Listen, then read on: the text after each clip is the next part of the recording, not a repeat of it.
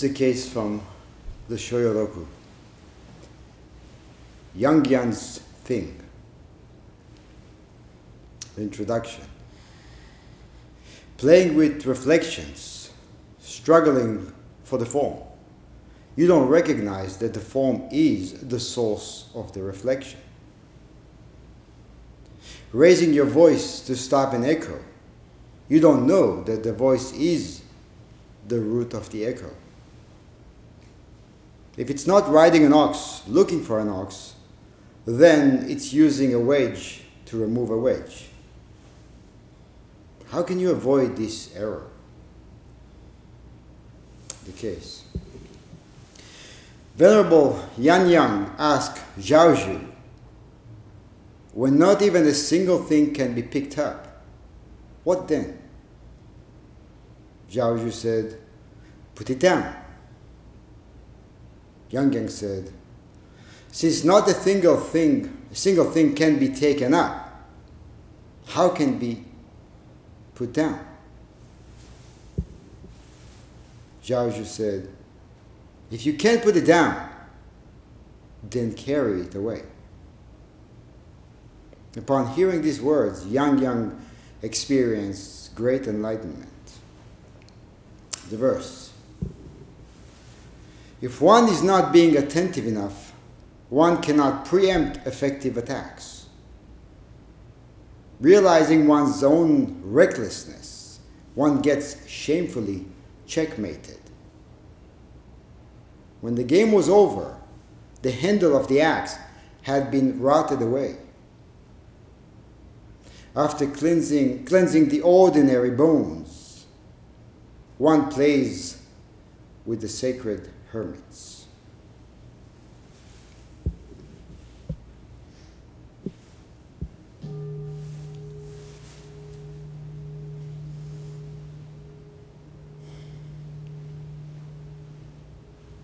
So a couple of weeks ago, we concluded the spring ango with the Zazenkai and a lively Dharma encounter, gave us uh, an opportunity, gave us all an opportunity to express our understanding of the Dharma.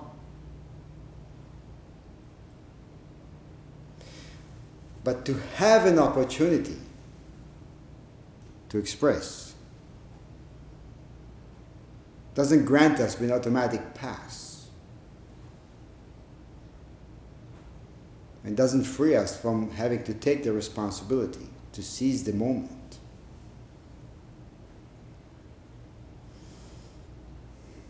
With all our might and truly express that which we are. Playing with reflections anything can be game for that. Anything can be picked up and played with.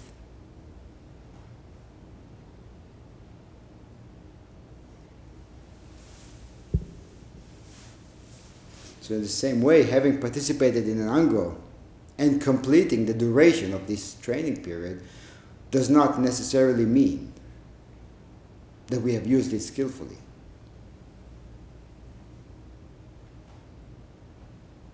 you know, Ango and many other traditional training methods in Zen are taken up and upheld so we can learn how to manifest the Buddha Dharma in a seamless way throughout our everyday life.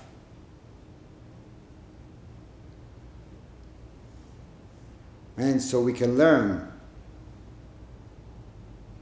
where and how we identify and how we create home not to play with, but to use skillfully to transcend, to get off the stage, to stop playing, to start living, to embody.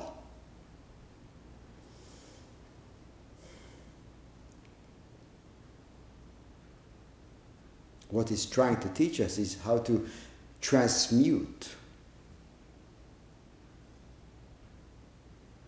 harmful tendencies into compassionate action. And by doing that, it's showing us how harmful we can be in our actions. Not as criticism, but as a pointer or as a flashlight. And again, the opportunity is there. But do we seize the moment? Do we seize the practice, the training, the method? So now looking at this angle through the rear view mirror, would you say you have used it skillfully?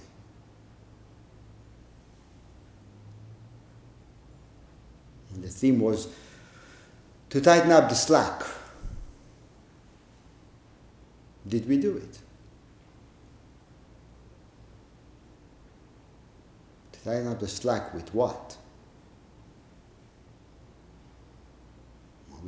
We, tried to focus on deepening our uh, understanding of the Dharma, how to practice it correctly, how to lose ourselves to every aspect of bowing, lighting an incense, chanting, reading sutras. So to tighten up the slack. And the tendency is when we don't tighten up the slack, when we don't raise the intention to tighten up the slack, the tendency is to loosen it up. Right away, it doesn't take long. So to tighten up the slack, and now that the ango is over, what did it do? What did we do with it?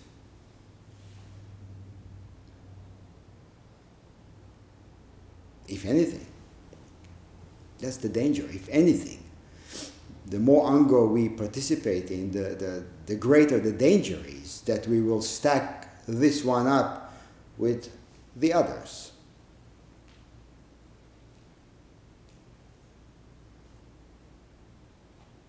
And I think that's the danger with any practice tradition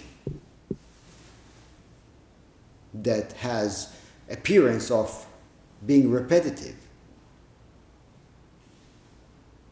Zen definitely has that because we do things in the same way. We chant in the same way, in a very specific manner. We bow in the same way. We walk in the same way. We sit in the same way. We take up ango in the same way. The entry ceremony, the closing ceremony, actually all our ceremonies seem very repetitive. Jihatsu as well. Right? It's very specific. We eat in a specific way. We wash the bowls in a specific way.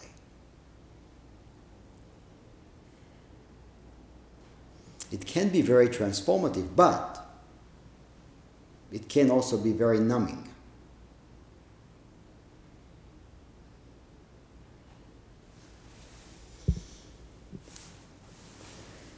So, have we done anything with it? At the beginning, the first couple angos that we practice, all of us, it actually has a lot of power it feels like it has a lot of power, and it is transformative. And it does clear things up. Those of you who have been around for a while know, remember the difference between past angos and maybe more recent angos. But then as time goes by, the unfamiliar becomes recognized. I've done that before. I know what this is. I remember. And then what was uplifting and powerful very quickly becomes dull and repetitive. And may no longer serve as transformative.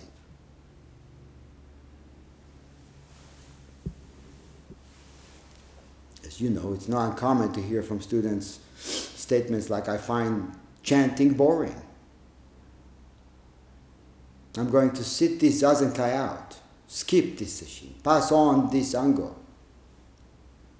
Or maybe it's not my path anymore. I thought it's my path, but not really.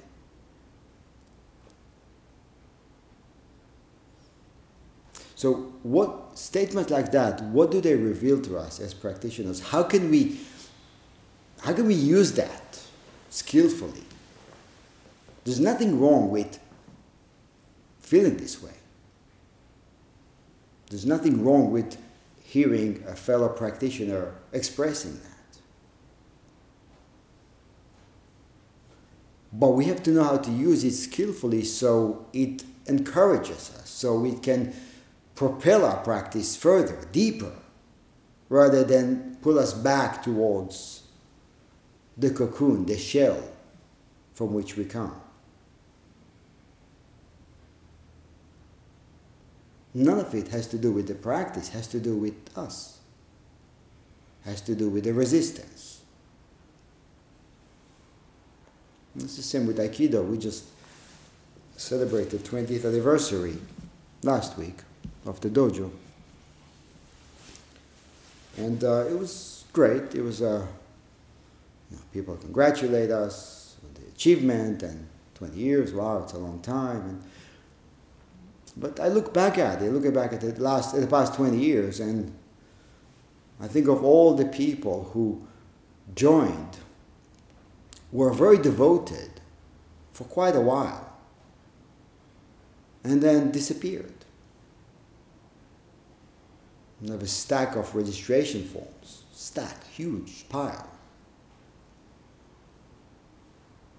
Sometimes I look at it and wonder, what, what are they doing now? Have they picked something else up to practice, or by now have they picked up and dropped away other things, other forms of practice?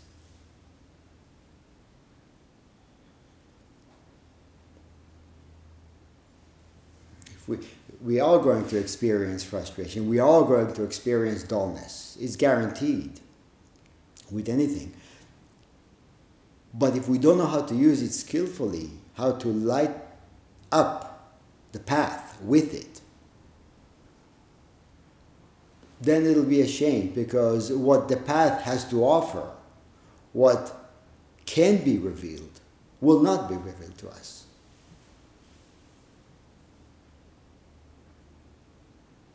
And then we actually walk away feeling, I know what this is about, and I know it's not from me. And the statement is true because the statement is based on the ability to see at that moment. And the ability to see at that moment is limited. So what we see is also limited, and what we feel is also limited. But if we wrap it up, pack it up, and walk away, then it'll be a shame.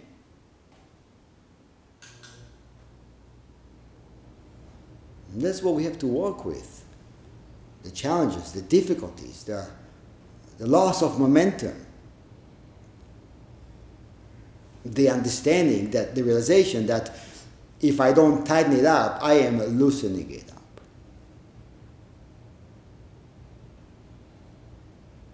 If I don't push myself, I'm going backwards. There's no cruising. And you can rely on yesterday's momentum or yesterday's realization for that matter. As true as it may be, it is limited.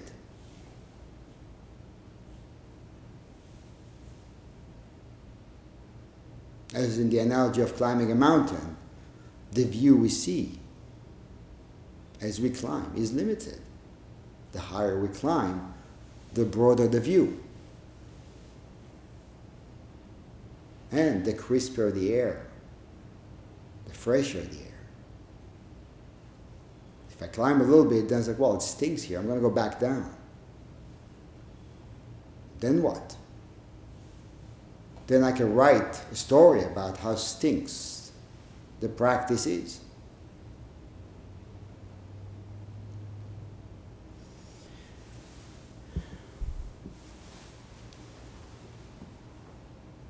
So, what we feel and the statements we maybe utter or hear from fellow practitioners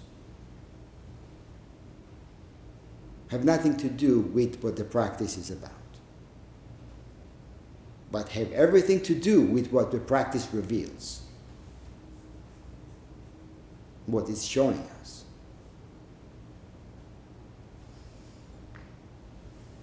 You heard many times that the practice is the way to and the way off realization. Right? It's the means and the end.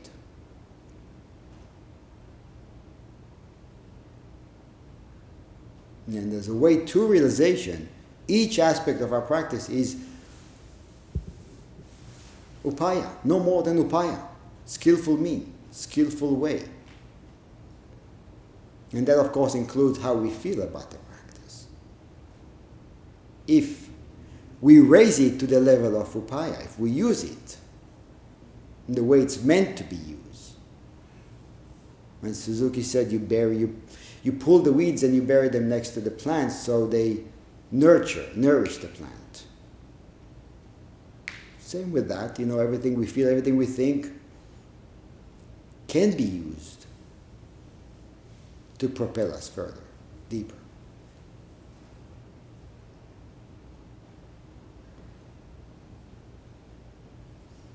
But like any tool, like any tool we pick up, whether it works or not has to do with us and with the way we use it.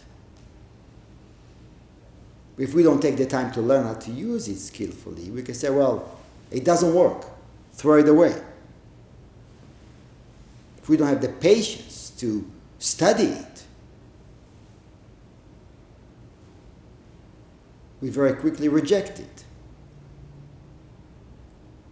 And rightfully so, because it doesn't work yet. Why, why doesn't it work? Right? That's the question. Why? And that question can actually bring us to the cushion so we can examine why isn't this working? Should I point the responsibility to the tool? Should I wait for liturgy to do something for me? Or should I examine the way I chant? Should I examine the thoughts I believe about my practice? Maybe I should look at where they come from, where they go, who gives them validity.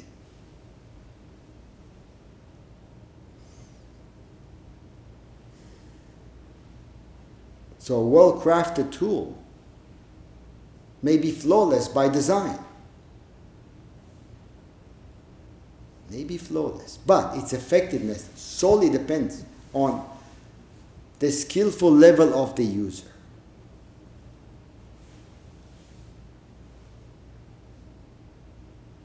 You take a hammer and hit your thumb a few times. Like, the hell with this hammer, it doesn't work. It's painful.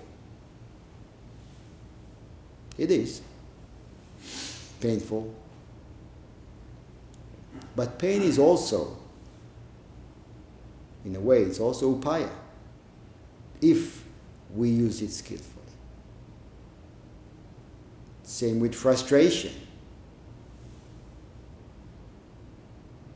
Great upaya.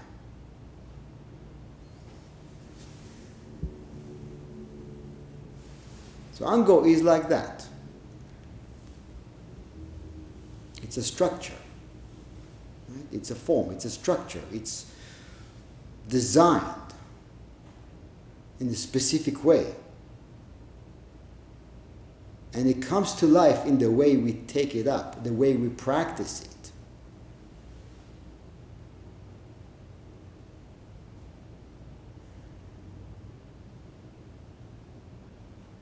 And it aims to help us transcend the strong habit of self grasping. Now, when we use it correctly, we actually gradually experience a diminishment of the self, diminishment of the familiar self, that is, and at the same time, an increased and all encompassing sense of being.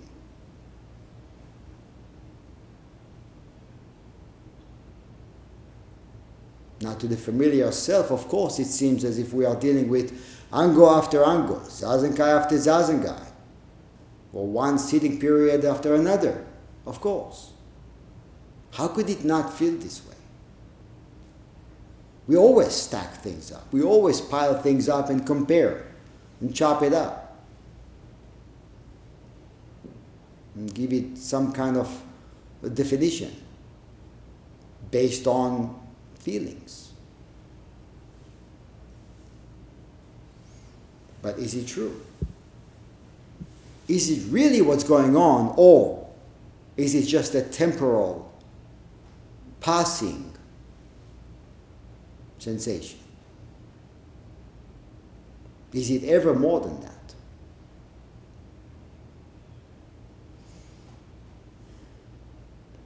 To who does it feel this way? To whom? Who is the one? And what happens to the one who feels this way when the feeling is left alone to subside by itself? Then who is the one? You know, Linji said you can't drive a nail into empty sky. Well, you could keep trying actually, and I think that's what we do. We keep trying, recognizing it doesn't work, and well, maybe I'll go hammer somewhere else. But everywhere we go, same substance, and same frustrations, of course, because it doesn't work. So, in the same way that you can't drive a nail into an empty sky, you can't pile up events, experiences, days, moments, or hold on to memories, thoughts, and emotions. You can't. Not because you don't try hard enough, because it's not possible. Now, we're not saying don't try. Of course, try. But try and learn. Learn something from that. Recognize this doesn't work. And not because I'm in the wrong place or because I'm not skillful in holding yet.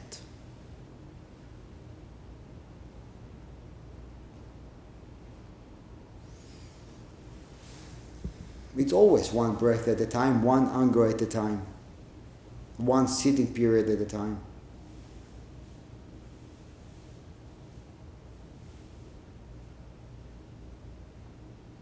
One technique at a time, if it's Aikido.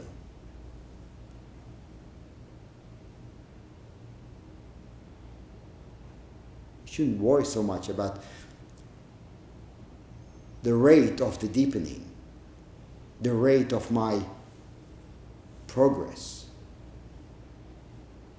It happens, but we shouldn't worry about it.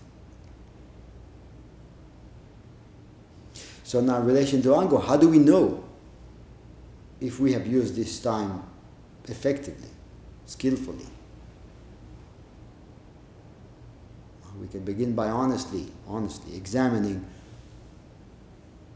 the initial commitments in light of what you actually upheld.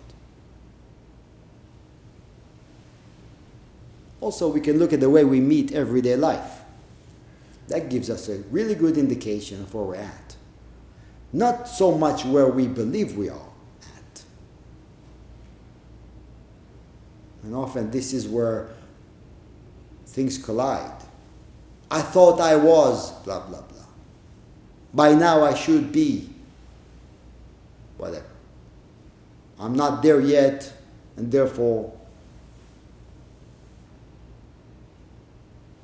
right? those are the thoughts floating in our heads. Why is it not doing whatever? So we can look at it honestly and ask how quickly do I realize the workings of the grasping hand? It is automatically grasping. That's a given. The question is how quickly do I realize that I am, in fact, grasping? It doesn't matter what it is, it's a thought, opinion, job title, whatever. I'm holding on to it. And I want to make sure others know about that. So, how quickly do I realize?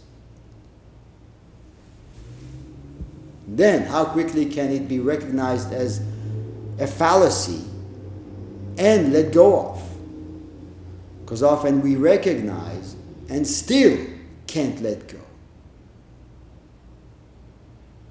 We realize I am actually in the grip of, but I can't stop doing it. I can't stop saying what I'm saying. I can't keep my mouth shut. I know what's going to happen. I know where this is going. I know the damage, the harm, the pain I'm going to cause. Yet, I can't seem to stop. How quickly can it be recognized as a fallacy and how quickly can we let it go?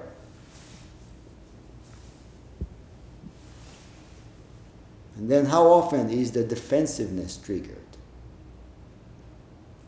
And I find myself arguing for the sake of protecting that which is false, instead of turning towards that which is real and maintaining peace and equanimity. You know, it's, it's either a self or peace. You can't have both. If you want peace, the self must be let go of. If you want self, peace must be let go of.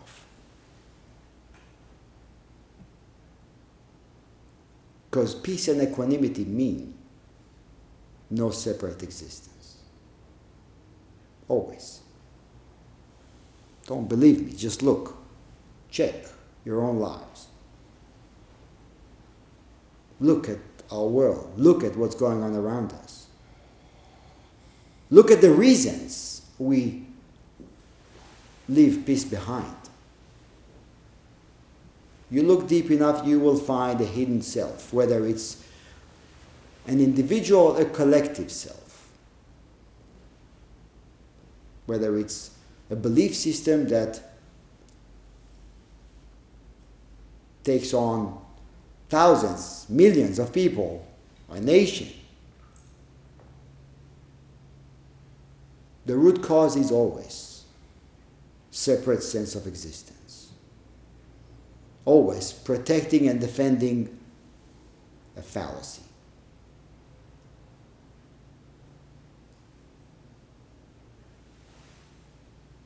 It's what the Buddha recognized long time ago. But that's not enough. It's what we need to recognize today. So, what do you choose? A self with all its opinions and ideas and memories and thoughts and or peace?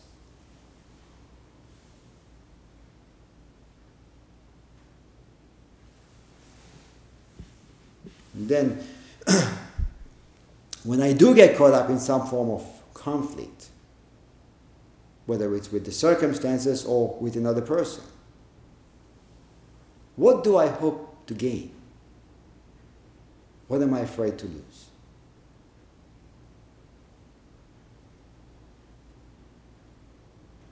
Why do I need to convince this person that I'm right? You know, this is what we study Jukai.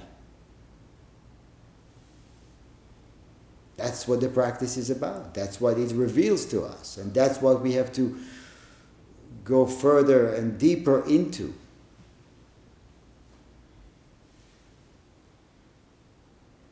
If you think you got somewhere, watch out. Be very careful. If you think you have achieved something, be very careful. Because that's the doorway to where you're going to be trapped next. Guaranteed.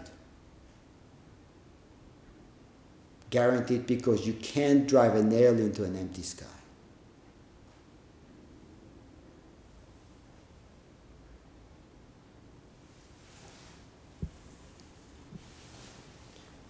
So we must inquire in this way, but without bringing the judgments and thoughts of self deprecation. Or, on the other hand, get caught up in a sense of pride.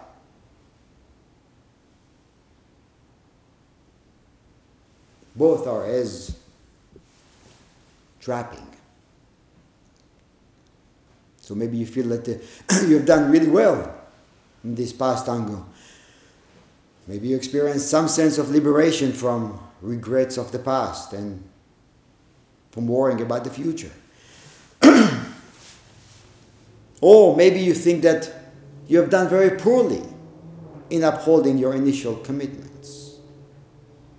Maybe still feel entangled and burdened by everyday life.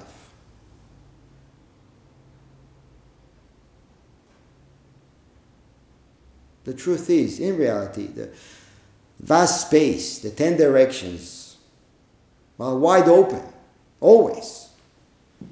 Whether or not we feel free or trapped.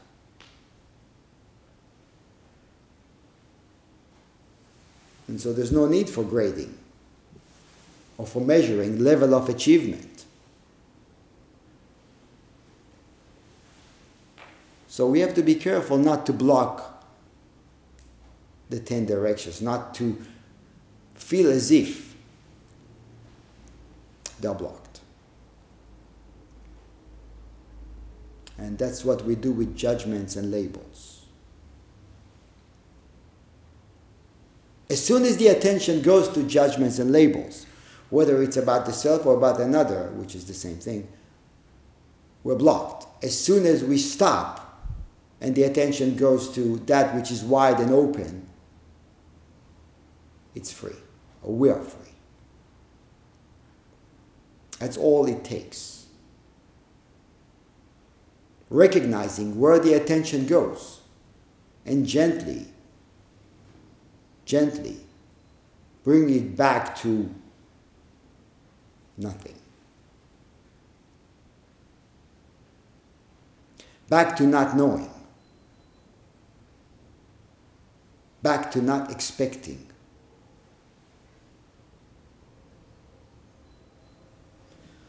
So, not using an ango period skillfully does not preclude us from examining it skillfully. It's not that it's over, now I'm just gonna do whatever I do until the next one comes around. No. I can still work with what I learned.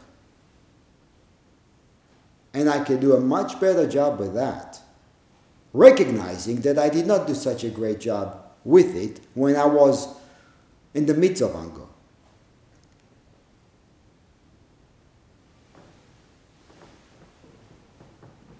So to realize that the ten directions are always open, we have to bring in the question, now what? Never mind what happened up to now. Never mind. Never mind where I think I failed or where I think I succeeded what I think I realized and what I think I did not realize yet. Never mind all that. Now what? Now what is like waking up in the morning, brand new day, not knowing anything about how it will unfold, but yet choosing to place 100% of our attention on it rather than 10% on it, 90% on yesterday.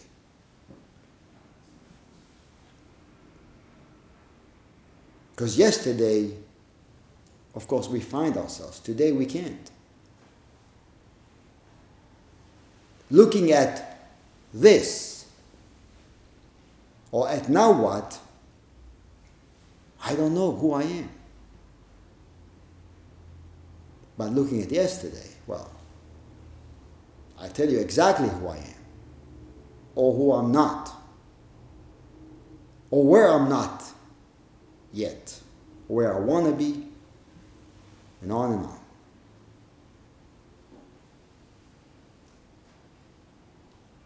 Remember, Dogen's words is not measured by deep and shallow, only by the level of commitment and determination to practice. Which is a shame because so many people get into practice and drop out because they measure, because they quantify it, they quantify themselves.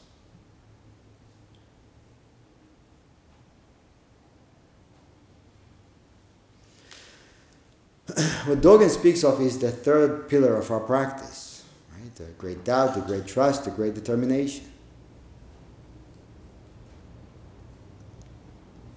And it's the third one among the three pillars because it actualizes the first two. It actually breathes energy to the first two, keeps them alive.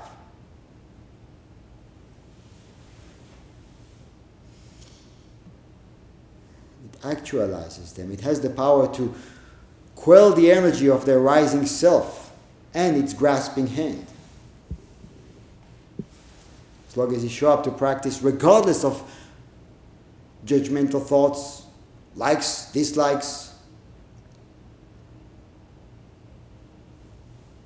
the self has no voice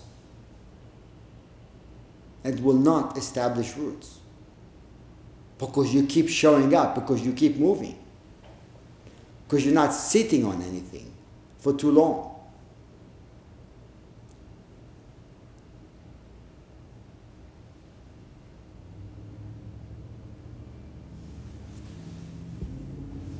Long as the flow is carefully maintained through being attentive to moment by moment awareness, the self cannot find any ground to claim or any fixed position to identify with.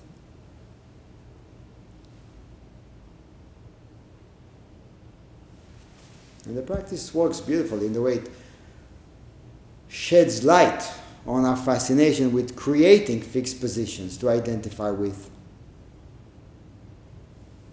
And shows us that often, by the way we try to become free of a fixed position, we create another shell to crawl into. The introduction says playing with reflections, struggling, struggling with form, you don't recognize that the form is the source of the reflection. Raising your voice to stop an echo, you don't, you don't know that the voice is the root of the echo. And if it's not riding an ox, looking for an ox, then it's using a wedge to remove a wedge. So for us, instead of replacing one shell for another, we have to look at the source of the grasping hand. Instead of reacting to the echo, you go directly to where the sound is produced.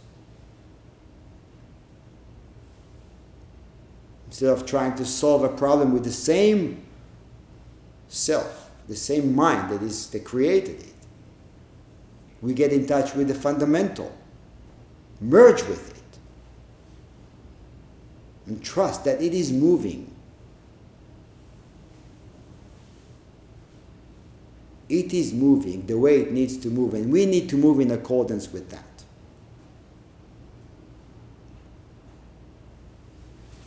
Remember the dialogue that brought up before and illustrates that very well how to merge with movement. It's between Yantou and Ruiyan. Actually lived around the same time as Zhu and Yan Yang in this koan. Ruiyan asked his teacher Yantou, What is the fundamental constant principle? And Yantou said moving. Ruiyan said, and if moving, then what? Yantou said, then it's not the fundamental constant principle. If moving, then what? Uh, no more. Missed it. You missed the point. Right then and there. Why? You raised the question. So Ruiyan then sank deep in thought for a long time. I got to figure this out. What's going on here? And then Yantou looked at him, recognized what's going on, and said, If you agree, then you have not shed the root of samsaric existence. If you don't agree, then you forever are sunk in life and death. Don't think you can figure it out in this way. What you're trying to do is false at its core.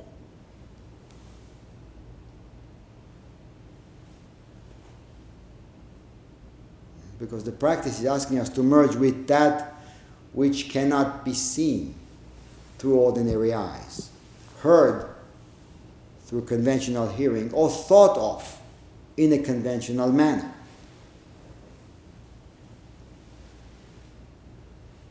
And as long as we insist on seeking through, defining, quantifying, comparing, accepting, rejecting, we just go around in circles.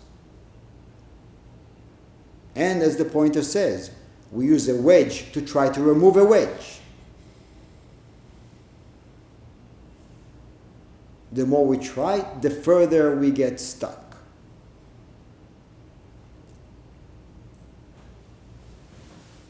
And that's what Ruiyan is doing when he sinks deep into thoughts, trying to figure out the meaning of the fundamental constant principle. How? By stopping. Let me stop and look at it for a while. Well, how can you figure out that which is moving if you stop?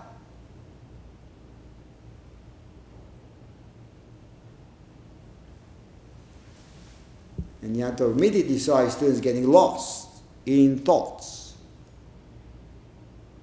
and trying to process his words intellectually and trying to figure out do I accept, do I reject? Does it make sense, does it not? What are the tools we're using in order to figure it out?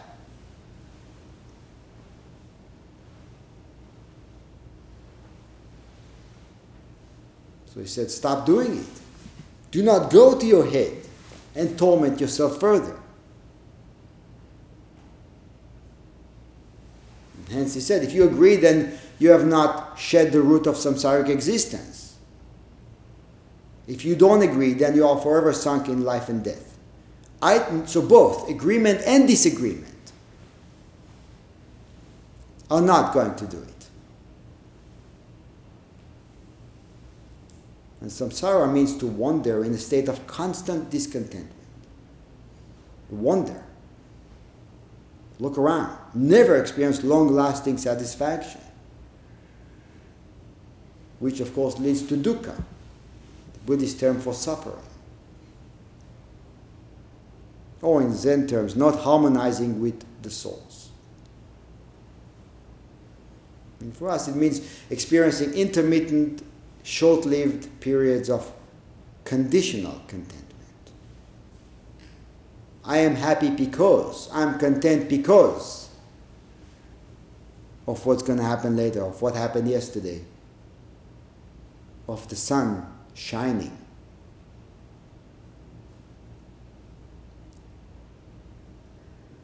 and also live in the fear of losing it.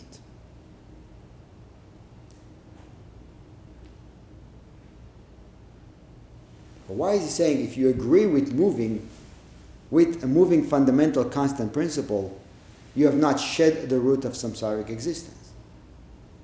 Wouldn't that make sense? If I agree that I am moving, am I not in alignment with it? Isn't that harmonizing with the souls? And if agreement not, is not the answer, then wouldn't rejecting be the correct answer? And this is how the waves of yes and no trap us. This is how we drown in the sea of yes and no. If it's not this, it must be that. If it's not that, it must be this.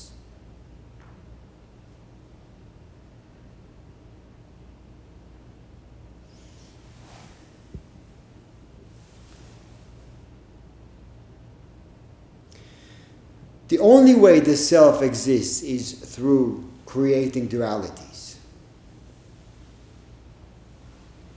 It doesn't matter what the dualities are about, as long as there is a duality, there is a self. And as long as there is a self, there is no liberation.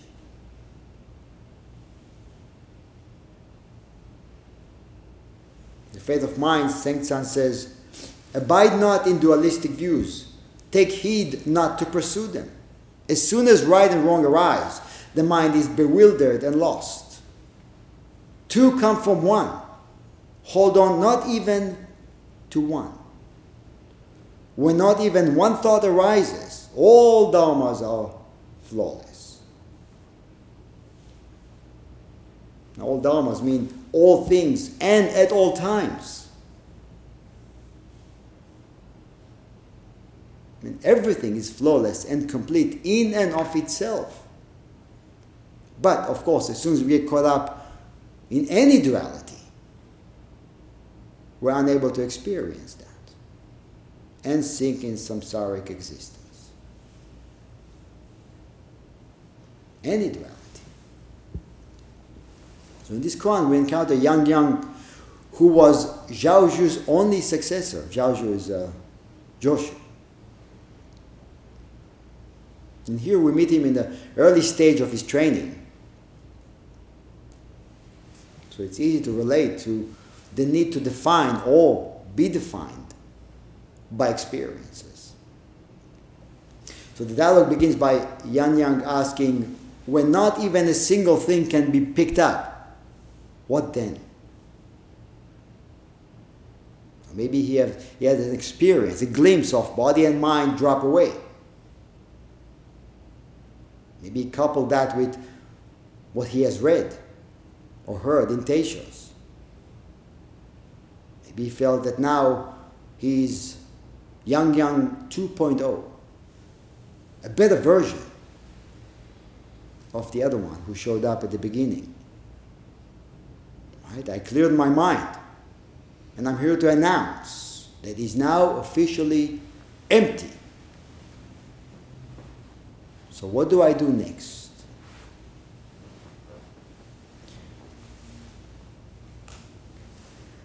Dogen said this in the Genjo Koan.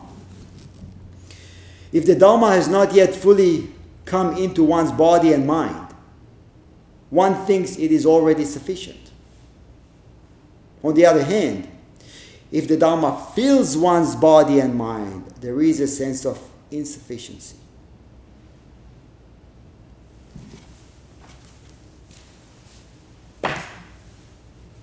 Makes no sense. Right? Makes no sense. It seems to be the opposite. But realizing the absolute, encountering the absolute is not yet enlightenment as we chant. Feels great. Still not it.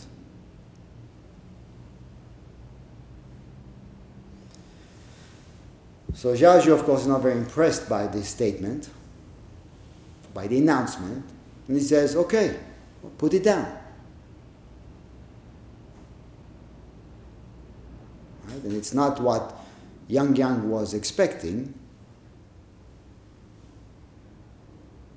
I was surprised, thinking to himself, what does he mean by put it down?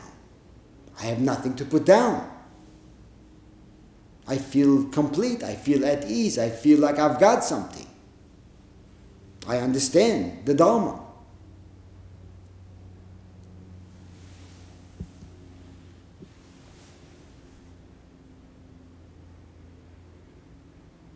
We get so consumed by the contents of our lives and by the storyline, and often we find it impossible, almost impossible, to turn the attention from the object of our grasping self. Whatever, whatever it may be holding on to. And to understand the nature of the grasping self and its inner workings, we have to turn the attention away from what is being held and towards the grasping hand itself. Away from, I got nothing. Away from the nothing I think I've got. Who? Who is stuck there? Who is holding on to nothing? Is it different than the one who is holding on to something? The one who complained before about all the problems and the difficulties and the challenges and the issues and what I have, what I don't have. Are those two different people?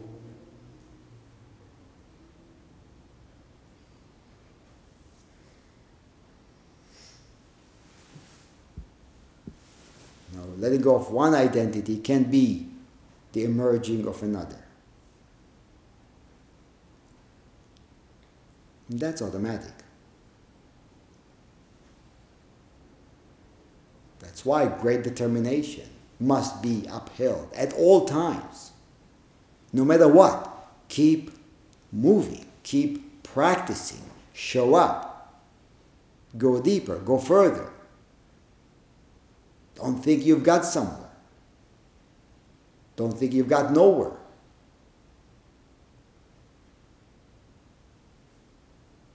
No leaving nor arriving.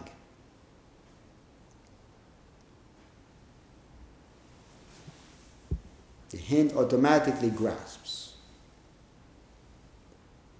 So, in the case of this monk, or in our own case, if we think we have arrived at some achievement,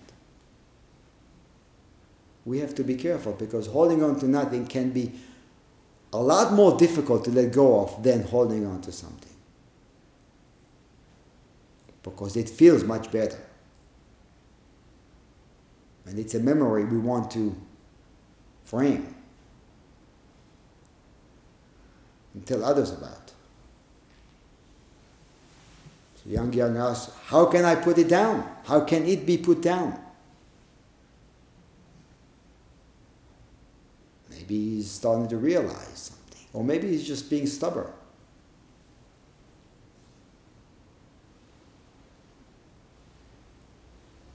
The footnote underneath that question says, People don't know their own faults. Oxen don't know the magnitude of their strength. That's beautiful. We don't know often what, where we're trapped. We also don't know how powerful and magnanimous we are. How much power, how much strength we have. So we believe thoughts, emotions, memories. So Zhu says if you can't put it down, carry it away, carry it around, walk around with it if you want. Zhao was a very gentle teacher, profoundly gentle. He wasn't interested in having disciples. You want to study? Show up, come sit, no problem. You want to talk? Let's talk. Here it is. You want to carry it? Carry it. Walk around with it. You want to believe it? Believe it.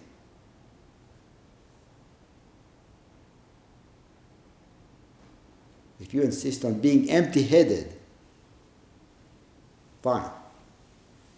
Then carry the idea of being empty headed.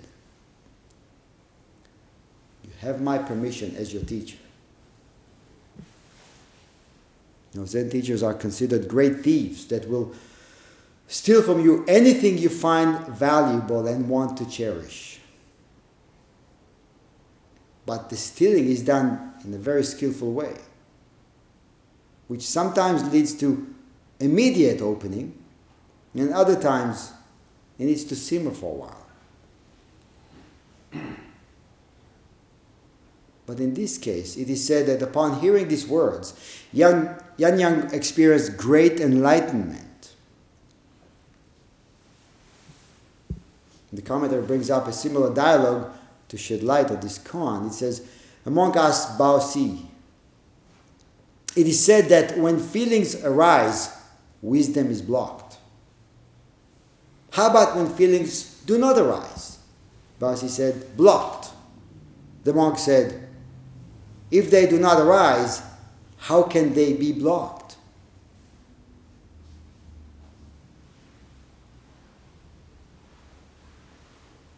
They already arise, right? By saying, by asking the question, they arise. Is wisdom blocked or not? You know, Nagarjuna said, Wisdom is like a mass of fire. It cannot be entered from any side. A mass of fire. It sure feels this way, doesn't it? And then he said, and then he said, right after that, he said, Wisdom is like a clear, cool pool of water. It can be entered from any side. Both are true. Both are true.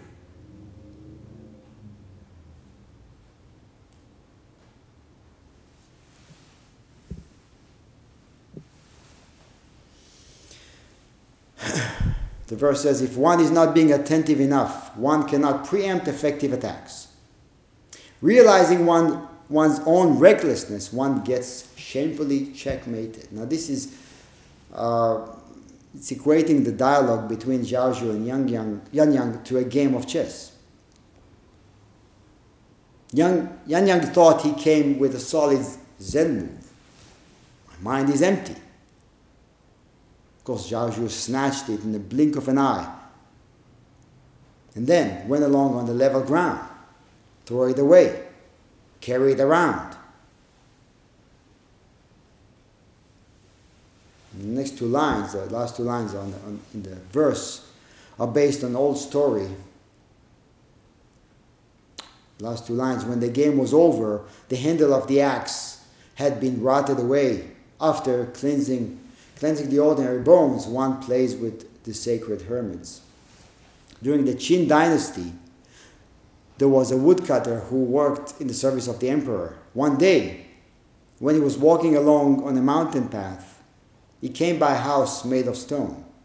There he saw two boys playing chess. Being fond of chess, he went on he went in to watch the game. The boys offered him a snack of some berries which he munched on while watching the game. When the game finally finished, one of the boys saw that the handle of the woodcutter's axe had rotted away. The woodcutter found it odd and went home that day, only to find everything completely changed, as if more than 100 years had passed. It turned out that he was so he became so absorbed in watching the chess game that he forgot about everything, including the passage of time. Now the story is relating to the dialogue in this koan, right? Is comparing a chess game between the two boys, and then the woodcutter losing himself completely in the act of total absorption while watching the game. And this is what the practice is offering complete loss of time, space, storyline. not knowing, not knowing, diving deeply into the great depth, being fueled by great determination.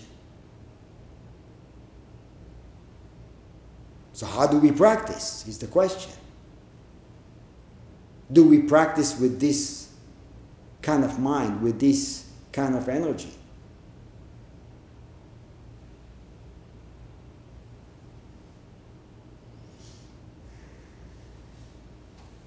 Are we dropping away all the thoughts and emotions associated with the self? The footnote on the verse says, Tell me, what time is it now? What time is it now? Where do you have to go after this? What's next? How do you value this? Who is asking? Who will answer? Who is chopping life to moments? Good moments, bad moments, cherished ones, rejected ones, the ones I like, the ones I don't like. Moments I will put my heart and soul into, and moments I will kind of half heartedly deal with.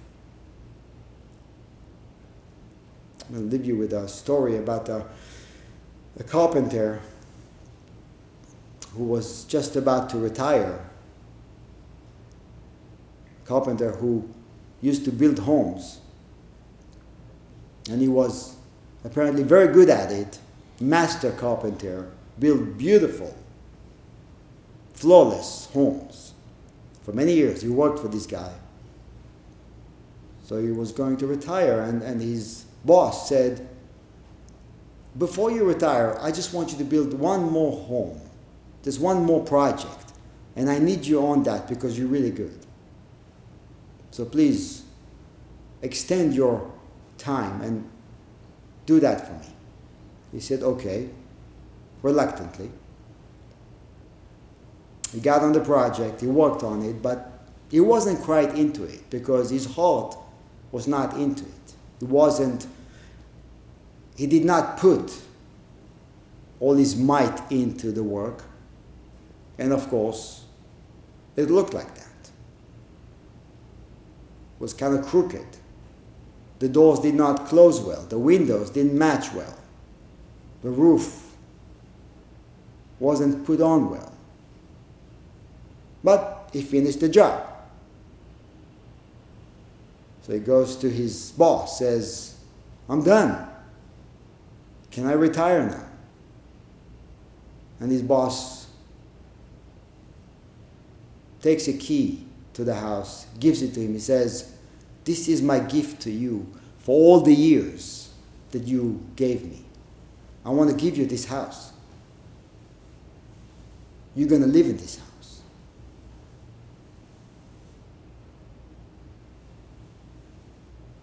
So, how do we proceed from here? Where do we go?